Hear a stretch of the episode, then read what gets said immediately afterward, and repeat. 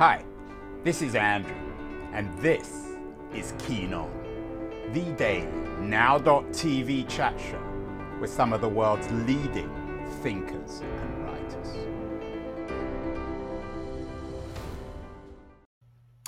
Hello, everybody. It is June the 15th, 2022. A couple of interesting pieces of news on the uh, Latino front. Uh, change of pace today. Uh, the elections yesterday suggested that there are shifting fortunes, shifting sands in the nature of how the different communities of America vote.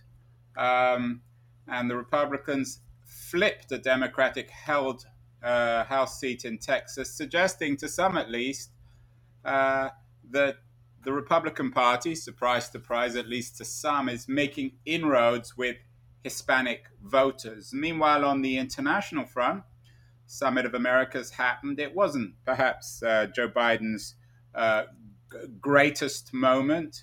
Um, some people suggested that he made the best of a, a lousy hand. Others suggest that it reflects the domestic dysfunctionality at home, both probably on the left and the right, in terms of America's decline um, as a power, as perhaps the leading power in America. One man who spent a lifetime looking both at uh, Latinos within America and the whole uh, relationship, complicated relationship between Latin America and the United States, is my guest today.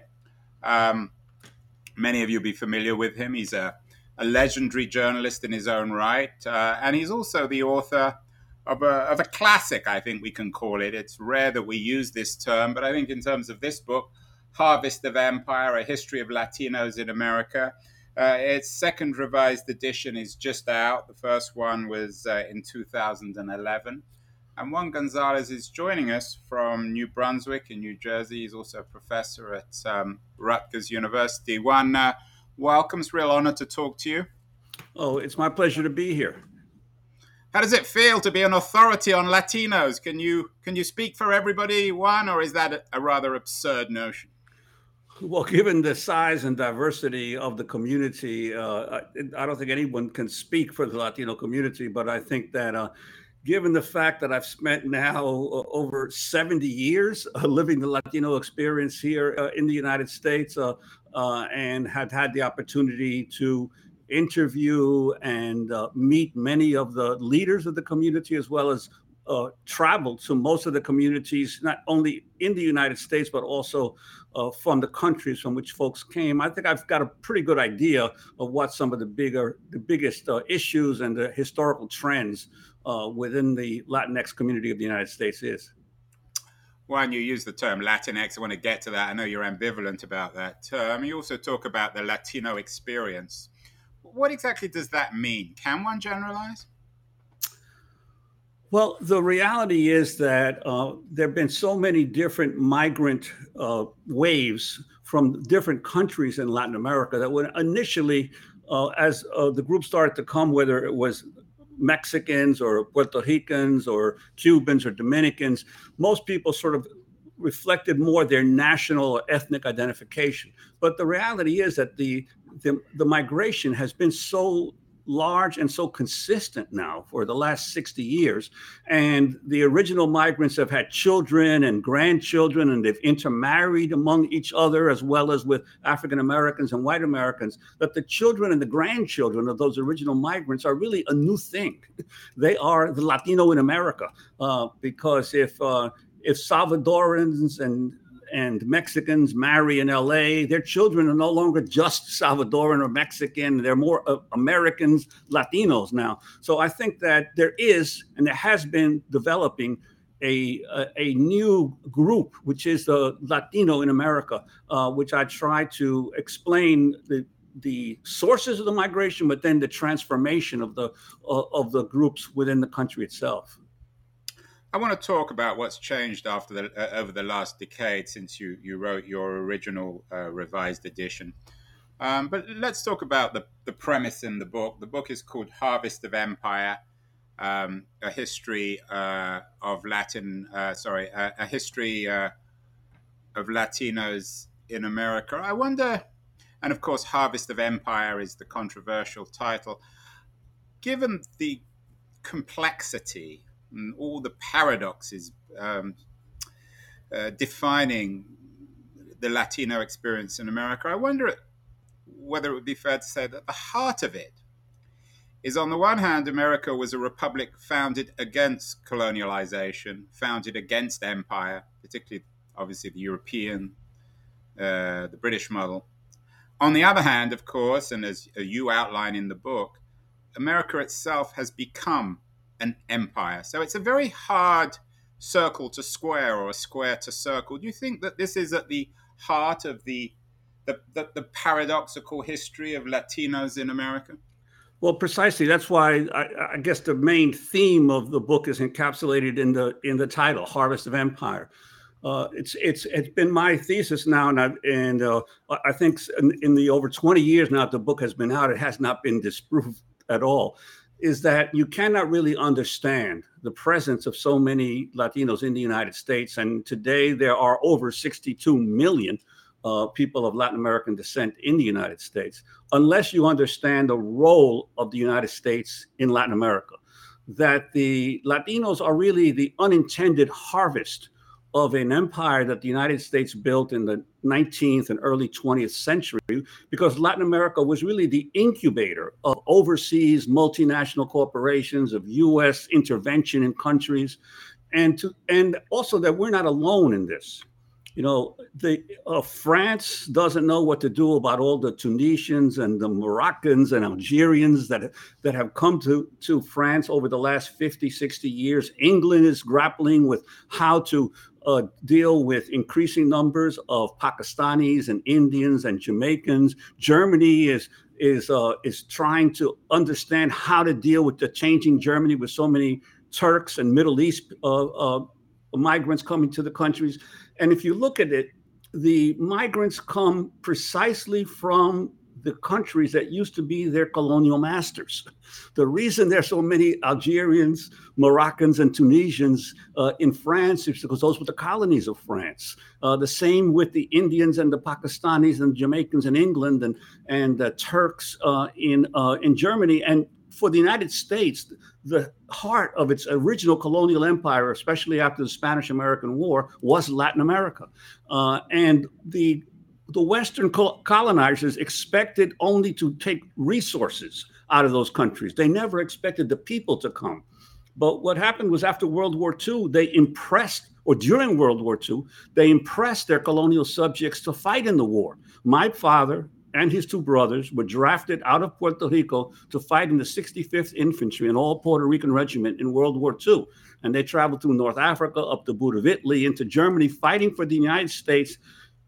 They didn't even speak the English language. It was an all Spanish speaking uh, regiment. And the French did the same thing with their colonial subjects, the British with their colonial subjects. And when these people came back from war, fighting fascism, fighting Nazism, they insisted on the same kinds of rights uh, that the that the West was upholding. And so you had, of course, the independence movements in Africa, and you had. Uh, uh, the, the civil rights movement of African Americans and Latinos in the United States demanding equality and just treatment. So that's the unintended harvest of the empire. The colonial powers never expected that people would come. They only expected that the wealth and the resources of those uh, of those uh, countries uh, would benefit them.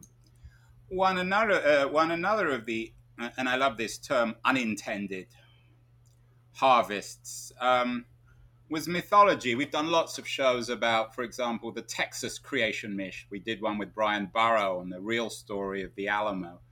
America's never been very honest, has it? American historians, American storytellers, for the most part, particularly white male storytellers, they've never been very honest about the role of Latinos and the uh, the, the, the, relationship with Mexico and Latin America in American history. Is that fair? Well, absolutely. Uh, when you look at the development of U.S. history and you understand that probably the biggest addition of territory to what is now the United States came out of the U.S. Mexican War in between 1846 and 1848. Uh, the result of that war was that the United States acquired half of Mexico, uh, and uh, which are now which is now called California, Nevada, Arizona, New Mexico, uh, the rest of Texas that they that had not already been acquired after the secession war of 1836 of the of, of the the Texas uh, Republic, uh, and uh, parts of Colorado, and that there were thousands and thousands of Mexicans living on that land, and of course the if you are a Mexican from South Texas or northern New Mexico uh, and uh, or southern Colorado, you've always said we didn't cross the border; the border crossed us. Uh, they were made U.S. citizens while still being on the land that they had occupied and their families had occupied for long before uh, the United States uh, was established. So I think that that's part of the the Latino legacy. And it's not just the migrants who have come recently; it's that there is a long history of Latino presence in America. Uh, and uh, and of course the Puerto Ricans. Uh, there were a million Puerto Ricans living on the island of Puerto Rico when the United States acquired it uh, uh, after the Spanish-American War. Those Puerto Ricans never went anywhere. Uh, they stayed on their island in their country. They just became a territory of the United States and eventually were granted citizenship by Congress. so that those folks are not migrants. They're part of the American history, and for some reason, we we constantly want to ignore that history. And of course, the Texas Republic and the Battle of the Alamo is sort of the iconic uh, example. Uh, because all of the Texans were actually Mexican citizens when they revolted uh, uh against uh, uh, against the Mexican central government. They'd already pledged allegiance to Mexico when they launched their revolt, and of course, a big part of that revolt was the expansion of slavery.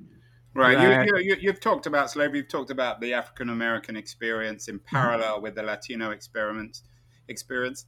I mean, obviously, the the African American experience and slavery was rooted in a very overt and profoundly evil racism. It, do you see the history of Latinos also in America, particularly in 19th century America, in terms of racism too? Did white Americans think of Latinos as being slightly lighter skinned version of African Americans? Well, yes. The, the viewpoint of most of the settlers who came west, uh, especially, was that the Mexican population was, as far as they saw it, a mongrel population. It was largely uh, Indian mixed with Spaniards and mixed with uh, Africans. And so it was seen as a mongrel race. And much of the attitudes toward the Mexicans were rooted not just in national divi- differences or language divisions, but in this sense that. Uh, uh that the Mexicans were not really white as far as uh, Anglo Americans were concerned. And uh, so you've seen a, a, lot of the same treatment in Texas. There were segregated schools, Mexican schools and and and white schools. Uh, there were lynchings. Uh, it's been documented over 500 uh, uh, Latinos were lynched in the in the late 19th century. mostly in Texas, some in California, and some in Arizona. And in fact, the Texas Rangers arose, particularly, especially to control and repress uh, the Mexicans who were on the land that was the U.S. at the time. Uh, so uh, there was a long time, uh, a many many decades of racist treatment of the Latino population, especially the Mexican uh, uh, population. Juan, we've done a number of shows about the white treatment of indigenous peoples of North America, the peoples who were here before the Europeans showed up one interesting show recently by a historian who actually just won the Pulitzer Prize suggested that it was the Europeans who were the savages and the indigenous peoples who were more civilized in cultural and political terms. We got it wrong.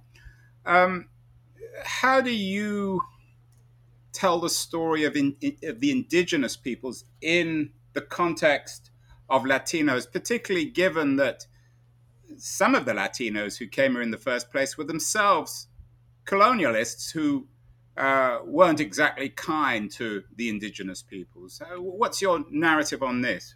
Yes, well, in the book, I go extensively into the impact of the indigenous populations on both English colonialism in the American colonies as well as in the uh, in the Spanish and uh, Portuguese colonies. And I think the key thing to understand is that um, the indigenous populations uh, in Latin America and South America were much greater in size uh, than was the indigenous population of uh, North America. There were a prop of about 13 million indigenous peoples north of the Rio Grande, whereas you had uh, uh, as many as uh, 30, 40 million in central Mexico and, and millions more in in Peru and in Central America. Until they and were so, w- wiped out to some extent by the Spaniards. Yeah? Well, there, a, a, significant portion were wiped out, but the Spaniards, in, in essence, uh, erected their colonial system as a superstructure over the existing native societies. Uh, and in fact, uh, you'll see that if you study the history of Cortez and the other conquistadors, they often made alliances with different groups of native peoples to fight other native peoples. And so, in essence, uh, the the Spanish uh, utilized the native peoples as a labor force and accorded them certain local uh, rights to run their societies. The English colonists and the Americans subsequently constantly shunted the Indians westward. Uh, and they never tried to uh, integrate their societies in any way with the native peoples. And so what ended up happening is you did have much more racial mixing that occurred among in in the uh, uh, in the Spanish colonies and then in the independent countries. Uh, and, and, of course, in Latin America, they freed their slaves much sooner. Uh, Bolivar, Simon Bolivar, the great liberator, that was one of his main uh, the main issues that he raised in in building his army against the Spaniards was abolishing slavery. and so the to that degree, the the culture and society of Latin America was much more racially mixed. And so, for instance, when the Span when some Spaniards founded the city of Los Angeles uh, in um, uh, in the 1700s, a large group of the colonizers were actually mixed race uh, native uh, native peoples. There were African peoples as well as Spaniards uh, in the founding group of Los Angeles, uh, and so I think that's a a difference between the way that the, uh, the native populations were dealt with.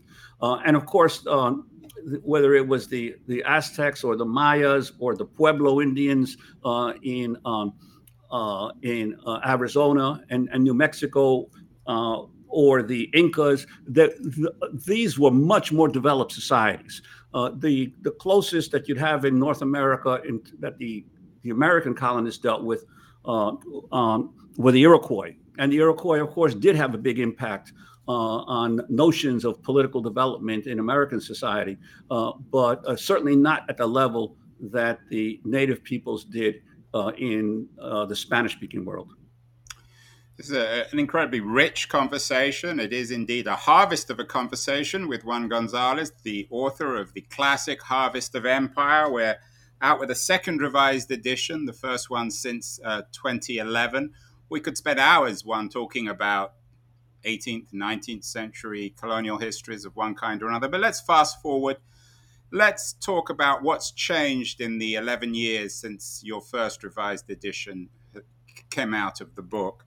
Um, why the need for a, for a new edition? What's happened in the world of American Latinos or US Latinos that makes it necessary for a, a revised edition? Well, there's so much that's happened. It's it's. Uh, uh, I I think I added about 125 pages of new material to this uh, to this book, uh, and just to try to update uh, the uh, the data, the trends, and and some of the main developments in the Latino community. I think obviously the first one is the sheer size of the community. That we're talking now, as I said, about 62 million Latinos, 18% of the population uh, that, those, uh, sorry to interrupt, uh, Juan of those 62 million, how many think of themselves as Latino? I'd say most think of themselves uh, either as from identify from their particular nationality, whether it's Salvadoran, Guatemalan, Dominican, uh, and uh, or, or, Puerto Rican, uh, and uh, because really the the the term Latino is still developing. Just as I as you mentioned, Latinx, that's an even more uh, advanced term that is still developing. But really, I think that most people do refer them to, to themselves as Hispanic or Latino when asked, especially vis-a-vis the Anglo or the African American world, uh, that they they will uh, certainly identify as Latino. Okay, and so we have a growth, um, and whether you call them Latinos or Latinx, mm-hmm. from from how many? How, how many there were, were there in 2011? well, in, at the 2010 census, there were about 50 million. Now there are 62 so it's million. Gone up more than 20, 20, 24, 25%. It's quite, it's a huge rise. Right. But then when, uh, I always tell people don't just look at the total population, look at the young people. Today, 54% of all the public school children in California are Latino. 52% of the public school children of Texas are Latino. 45% of the public school enrollments in Arizona are Latino. You go to Georgia, where Latinos never used to be in Georgia in any uh, in any significant numbers. Today, not only is about 10% of the entire state Latino, but but 16% of its public schools. Latinos are so much younger that the real growth in terms of influence is when these young people today that are in the sixth, seventh, eighth grade or in high school get to be adults. That's when you're really going to see in another 10 years the enormous growth that has occurred uh, because the rest of the US population is much older. It's not, uh, they're not having as many babies. And so we're looking not only at what is here today, but what's going to be here in 10 years, in 20 years. Uh, and that that I think is what's significant. That the it's Latinos very interesting. We, we had a younger. couple of um, very interesting conversations recently on the show with young uh, Latino writers. One with Monica Guzman. I'm not sure if you're familiar with her. She has a new book out. I never thought of it that way about having fearlessly curious conversations. She writes about how she and her parents, her parents were from Mexico, didn't agree on politics, but they learned to talk to one another. So Monica is is quite literally a bridge builder. She's Juan of the more impressive young Americans I've come across. I'm not sure if you're familiar with her, and also with a um, a, young writer, Julissa Arce, um, who who has a new book out. Uh, you sound like a white girl: the re- the case for rejecting assimilation. Uh, one, are you seeing amongst these young Latinos that you write about and you describe? Um, are you seeing a rethinking of the idea of assimilation, as uh, Julissa Arce argues? Well, I think uh, assimilation is a two-way street. You have to want to be assimilated, and, you, and the society wants to assimilate you.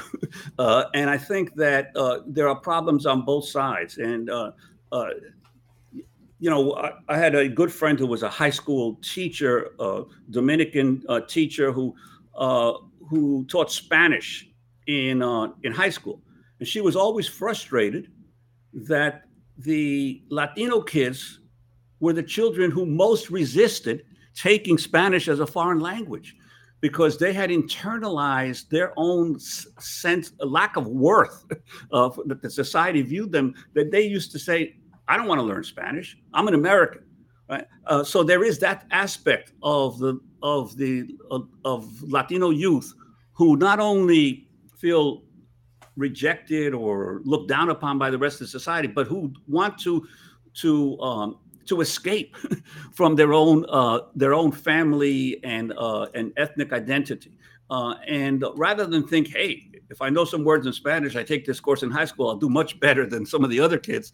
Uh, but no, they don't want to learn Spanish because that would identify them more as as Hispanic. However, there are many young people who, as they understand the enormous sacrifices that their parents made to come to this country, uh, to build a life for themselves, and who see, see how little appreciated those sacrifices are, become more proud of their heritage and more determined to be able to make make a way in America for other Latinos. And you see that in the Dreamers. You see that in uh, in many of the young activists that are now taking part in in climate change uh, move in the climate change movement and the women's movement and and and other social movements. So uh, you find both both things occurring on the issue of assimilation. And, and, and where do you stand, Juan? I'm curious. Um, I did a show with Eboo Patel. We need to build field notes for a diverse democracy. He talks about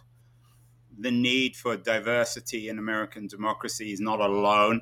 Do you think that Latinos given the rather dire state of American democracy, the divisions, the racial divisions, the ill feeling, the suspicion, can Latinos play a more prominent role in rebuilding American democracy in a in a diverse 21st century? Do young people like Monica Guzman and Julissa Arce, do they need to step forward to be the actual builders of this new world?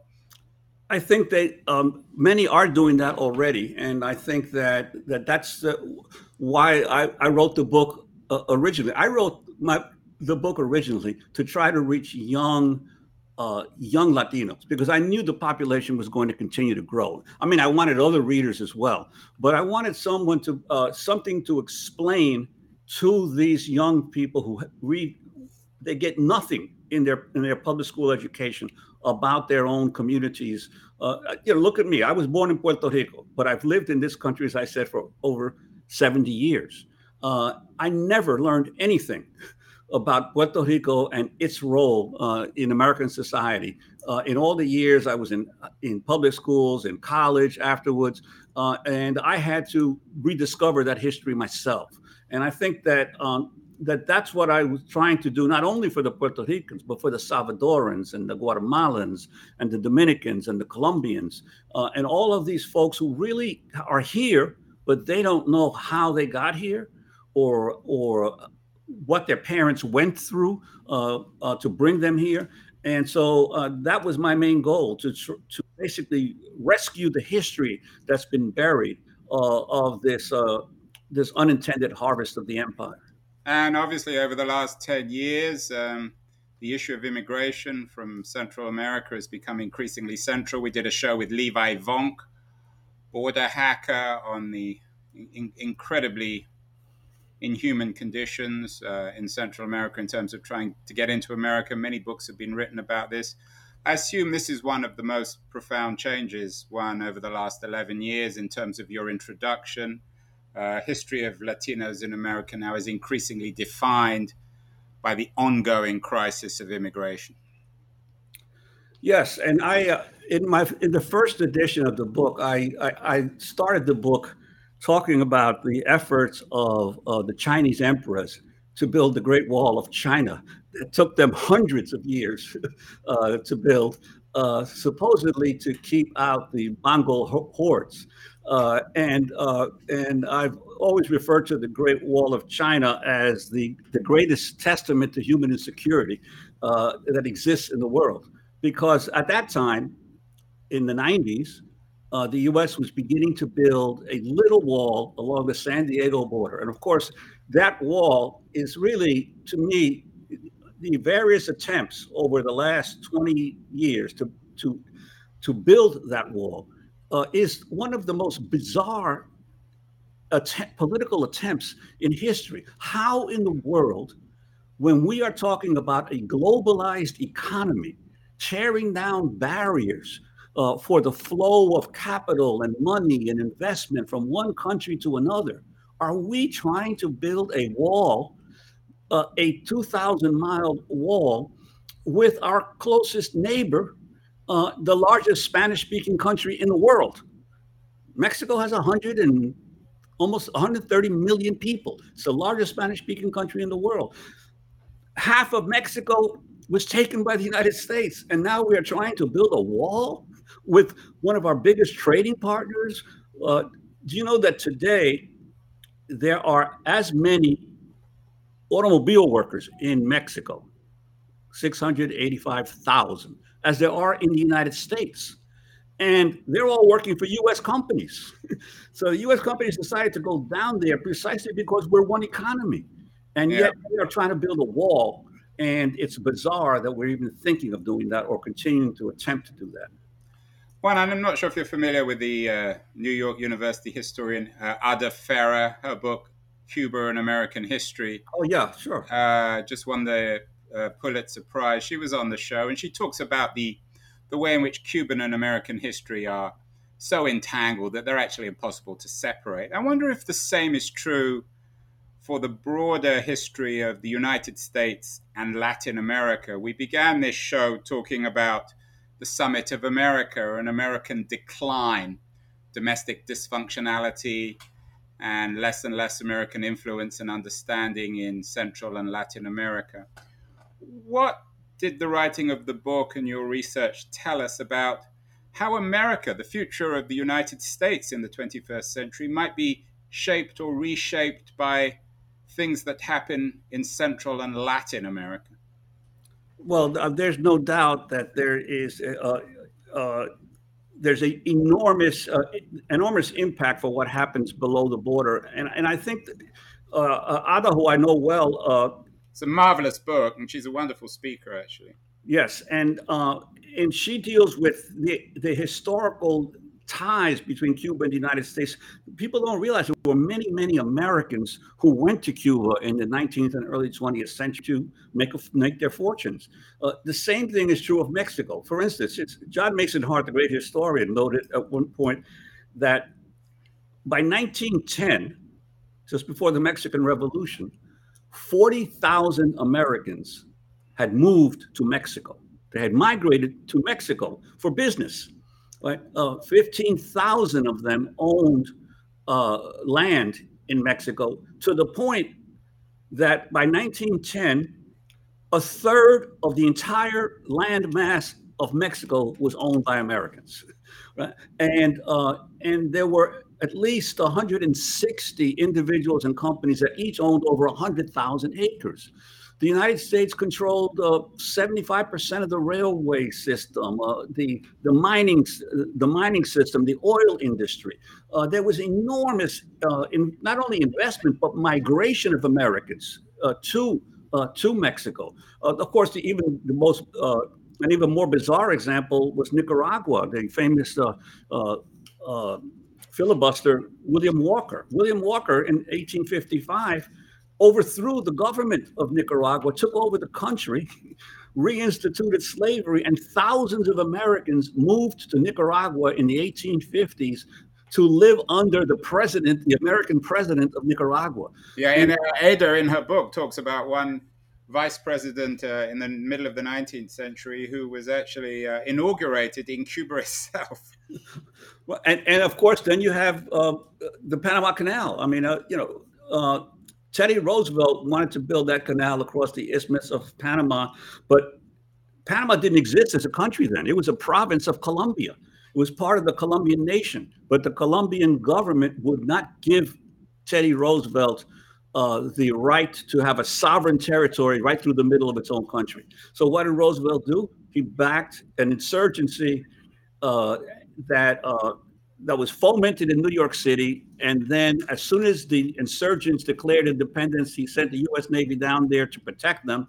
And the next day, as soon as the new Republic of Panama was established, the first thing they did was sign the treaty to build the canal. So, so, so, so the Americans have run the show or had run the show for a couple of hundred years in Latin America. In fact, uh, when I was talking to Ada, we talked about uh, how The Godfather, that most American of all movies, uh, some of the key moments in Godfather 2 took place in Cuba, which was a sort of an extension of the American empire. But things have changed now. Yes. The Chinese are investing massively in. Um, in Latin America. The Hill reports that in the Cold War with China, Latin America is neutral. You write in some detail about Chinese investment in Latin America. How is that going to change not just Latin America, but the Latino experience in America itself and and and and, and how uh, America deals with Latin America. We're on the verge of a new Cold War. Well, no, I think what's happening is we're on the we're in a situation now where Latin America is much more independent, I think that's what the summit of the Americas uh, uh, uh, last week showed. That uh, it used to be that whatever the United States said happened, uh, and now you have a situation where not only are there many social movements of uh, in various countries in Latin America where indigenous people and marginalized people are now actually mobilized and electing people to office and, and being active in the political life of the country. So there's a social movement from the bottom. But at the same time, at the top, in terms of investment and financing, suddenly it's no longer the America, the uh, the U.S. backyard, uh, because now China, uh, as an independent force, uh, in world affairs, uh, has been investing heavily uh, in massive, massive in dams, in ports, in many of the the countries, and railway systems, and the loans are usually with far less interest rates than the Western loans, than the Western loans, and they come with fewer conditions. Uh, although, of course, China wants resources, so it's getting them. Uh, uh but China is uh, acting with a velvet glove instead of with a hammer. And I, the Latin Americans realize that. And now they say, oh, we got an option. We don't have to do whatever the United States says because we have someone else who can bankroll our project. We have someone else who will, who will assist us in, in building our infrastructure. And so I think that creates enormous uh, free, uh, much more freedom for the Latin Americans to stand up uh, on various issues uh, and tell the United States, no, no this is out this is hemisphere belongs to all of us. Let's work together in a cooperative way uh, to build it. What about the future of latin american democracy and american democracy? Biden of course rather embarrassingly met with bolsonaro at the summit of americas. I had um, i'm sure you know uh, moises naim a very distinguished writer former economics minister of venezuela has a new book out the revenge of power uh, much of his ideas of the new authoritarianism are borrowed from Chavez and Maduro. Democracy isn't necessarily in, a, in any healthier a state in Latin America as it is in America, in the United States. Is it uh, one? Well, we definitely have a, a, a, deepening problem that uh, one person, uh, one vote depends on a population being able to get uh, accurate information and being able to understand what their interests are. Uh, and the reality is that we're in a world right now where uh, being able to understand what is true and real is much more difficult than it was in the past.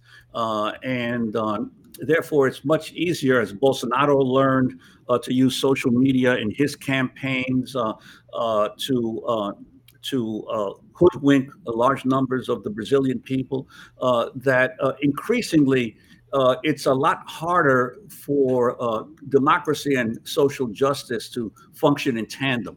Uh, and I think that we are seeing um, the growth of a new kind of authoritarianism where people still have the legal right to vote.